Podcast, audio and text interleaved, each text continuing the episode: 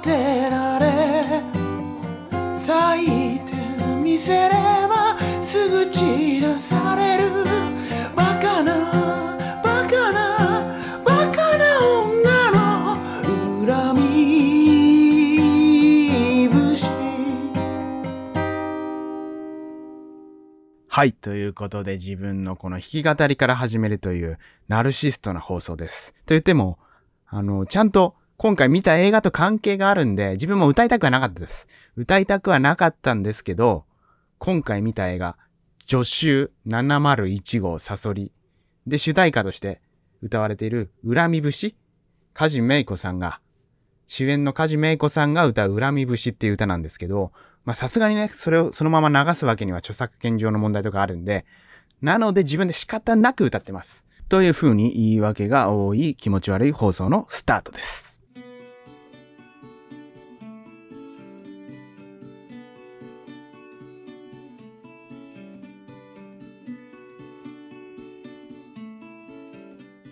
ということで今回見た映画は助手701号サソリです。で、これは1972年に公開された日本映画です。制作は東映ですね。東映の作品で、主役は梶芽子さん当時25、6歳ぐらいの年齢の時です。この助手シリーズ、まあ、助手701号サソリ、ちゃんとまあ原作があって、原作は篠原徹さんっていう人が書いた漫画です。まあ、アクション劇画の第一人者ですね。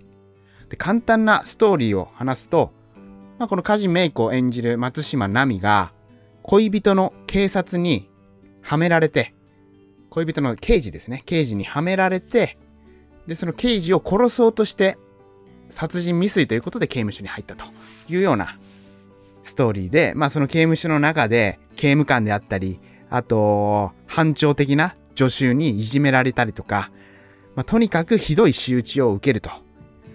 で、どんどんどんどんその復讐心が溜まっていき、梶芽子こと松島奈美が、まあいろいろと復讐をしていくと。で、本当にね、エログロバイオレンスっていうのがぴったりの作品で、うーん、今、ネットフリックスや Amazon プライムで見ることができるんですけど、見る人を相当選ぶなと。わざわざこの作品を別に見なくてもいいとは思うような作品です。刑務所系の映画で言うと、ショーン・シャンクとか、パピオンとか、あれはリメイクもされたかなつい最近。そんなハリウッド系の刑務所系映画、囚人系映画と比べると、ポルノチックな、まあ、助手たちの姿が描かれるんで、例えば、裸のシーンとか多々あったり、でね、そのバイオレンス表現もすごいチープ。すっごいチープなんですけど、チープを真剣に演じているんで、えーそれがめちゃくちゃ面白いと。監督はね、伊藤俊也さんっていう人がまあ監督なんですけど、この人のね、なんていうのかな、なんか芸術チックな感じであったり、まあ、あとはバイオレンス表現とかはホラー映画の雰囲気なんでそんな なんでそんな風になるのっていうようなバイオレンス表現。例えば目玉が刺されるシーンがあって目玉が刺された時の目の膨らみ方とかあと松島奈美にあることがきっかけで、まあ殺そうとする助手が現れるんですよ。でその殺そうとする助手が表変した時の般若みたいな顔になる瞬間とかなんでそんな演出するのみたいなところがあっていろいろと、まあ、漫画が原作っていうのもあったからそういったことももしかしたら意識しているのかもしれないんですけどいや そうなっちゃうっていう楽しさがめちゃくちゃこの映画の中には詰まってました。映画って例えば人を切るシーンとか、まあ、人を殴るシーンもそうですけどあれって別の何かを用いて付け足してるんですよ。例えば人の腹を刺すシーンとかっていうのは藁にこう包丁を突き刺したりとか、まあ、人を殴るシーンバシンっていうのも別の何か何かを殴ってる音をその映画のフィルム上に載せてるっていうことをしているんですけど、まあ、特殊効果音とかそんな風に呼ばれるもの。まあ音効さんって呼ばれる人の仕事ですよね。そのね、音がね、とにかく雑というか、その音、ひどいよ、その音入れんのっていうような、この時代特有というか、うん、この72年ぐらいのこの助手シリーズとか、東映の映画の楽しさっていうのがなんかありますね。で、まあ、ストーリー自体は本当に刑務所の中で松島奈美がいろいろと虐げられて、刑務官、そして助手の中でも、オレンジ色の服を着た人たちが、まあ、班長で、まあ、リーダーですよね。そのリーダーに目をつけられて、まあ、いろいろと味噌汁をかけられたりとか、そういうことがあるんですけど、それをね、ことごとく復讐していくと。で、復讐していき、最後は自分の恋人、元恋人であった刑事、自分がはめられた、自分をはめた刑事か、はめた刑事を、まあ、殺していくというような話の流れになっていて、殺し方もね、最後のシーンなんですけど、これも爽快感はめちゃくちゃありましたね。とはいえ、あの、人にはあんまおすすめできないような内容なんで、で、この映画、いきなり冒頭、君が代が流れたり、警察署を映すシーンで、横断幕に美しい日本の心っていう横断幕が掲げてある中、そこに入っていき、復讐をする助手、松島奈美であったり、反権力がテーマになっているんじゃないかななんて思わされるような、えー、シーンが多々ありましたね。まあ、この時代の映画、まあ、ハリウッドの方もそうですし、アメリカンニューシネマなんて呼ばれた、俺たちに明日はないっていう映画から始まったと言われている、まあ、流れなんですけど、そういったものでも反権力ということを一つのテーマとして描いていましたし、あと梶芽子さんがこの後出演することになる仁義なき戦いとか、そういった深作銀次が描いていくような作品っていうのも、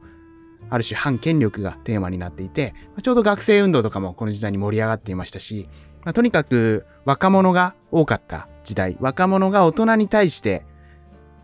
えー、権力に対してと言ってもいいですよね。権力に対して抵抗していく、抗っていく、ふざけんなっていう気持ちっていうのが芸術全般に現れていた時代だったので、そういったことを考えてみても、こういった助手シリーズっていうのも、そういった流れの中の作品の一つなんだろうななんて、えー、思いましたね。あとはそうですね、これ梶芽子さんが意図をしているっていうのがネットの記事の中であったんですけど、それはあまりセリフを喋らないっていうことを考えていたと。で、実際それをしたっていうのがこの作品なんですよ。だからセリフも全然喋らないですね、本当に。まあ、一言二言喋るシーンがあるぐらいで、まあ、ほとんど目の演技。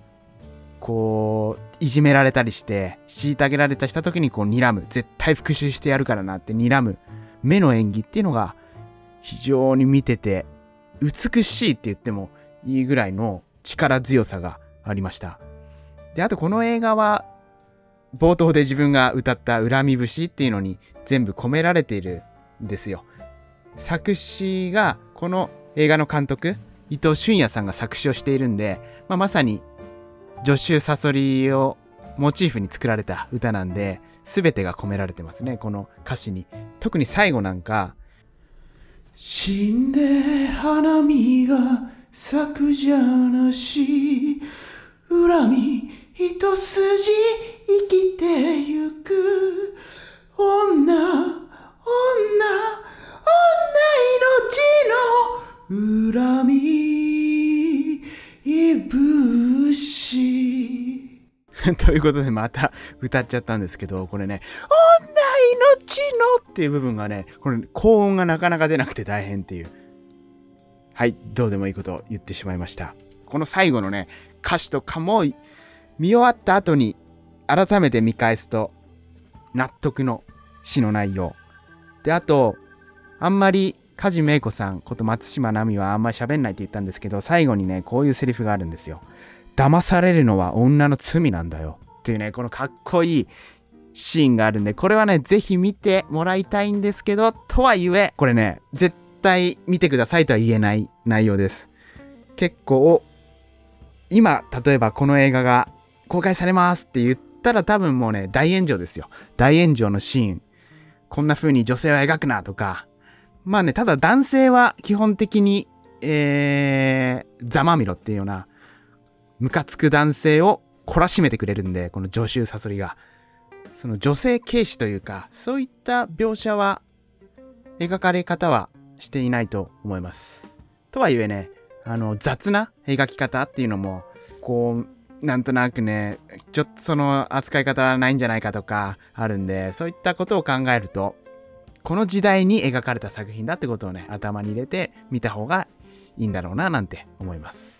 で、なんといってもこの映画のポイントは梶芽子さんです。主演の梶芽子さんの美しさ、喋らない演技の見事さ、佇まいとかね、そういったもの含めて全てがかっこいい。で、タランティーノ、ハリウッドのタランティーノっていう監督は、この梶芽子さんすごいもう大好きで、キルビルとか、そういった女性が復讐するっていうのは、この助手サソリシリーズであったり、あと、梶芽子さんが他にも主演を演じている白雪姫っていうその女性が復讐をするっていう、そういった映画がタランティーノのこの作品群に影響を与えているのは、本人も言っているんで確実なんで、そういったこともね、タランティーノの原点を見たいっていう思いがある人はぜひ見るべき映画だと思います。ということで、えー、今回自分の歌から始まるというカラオケ放送ということで、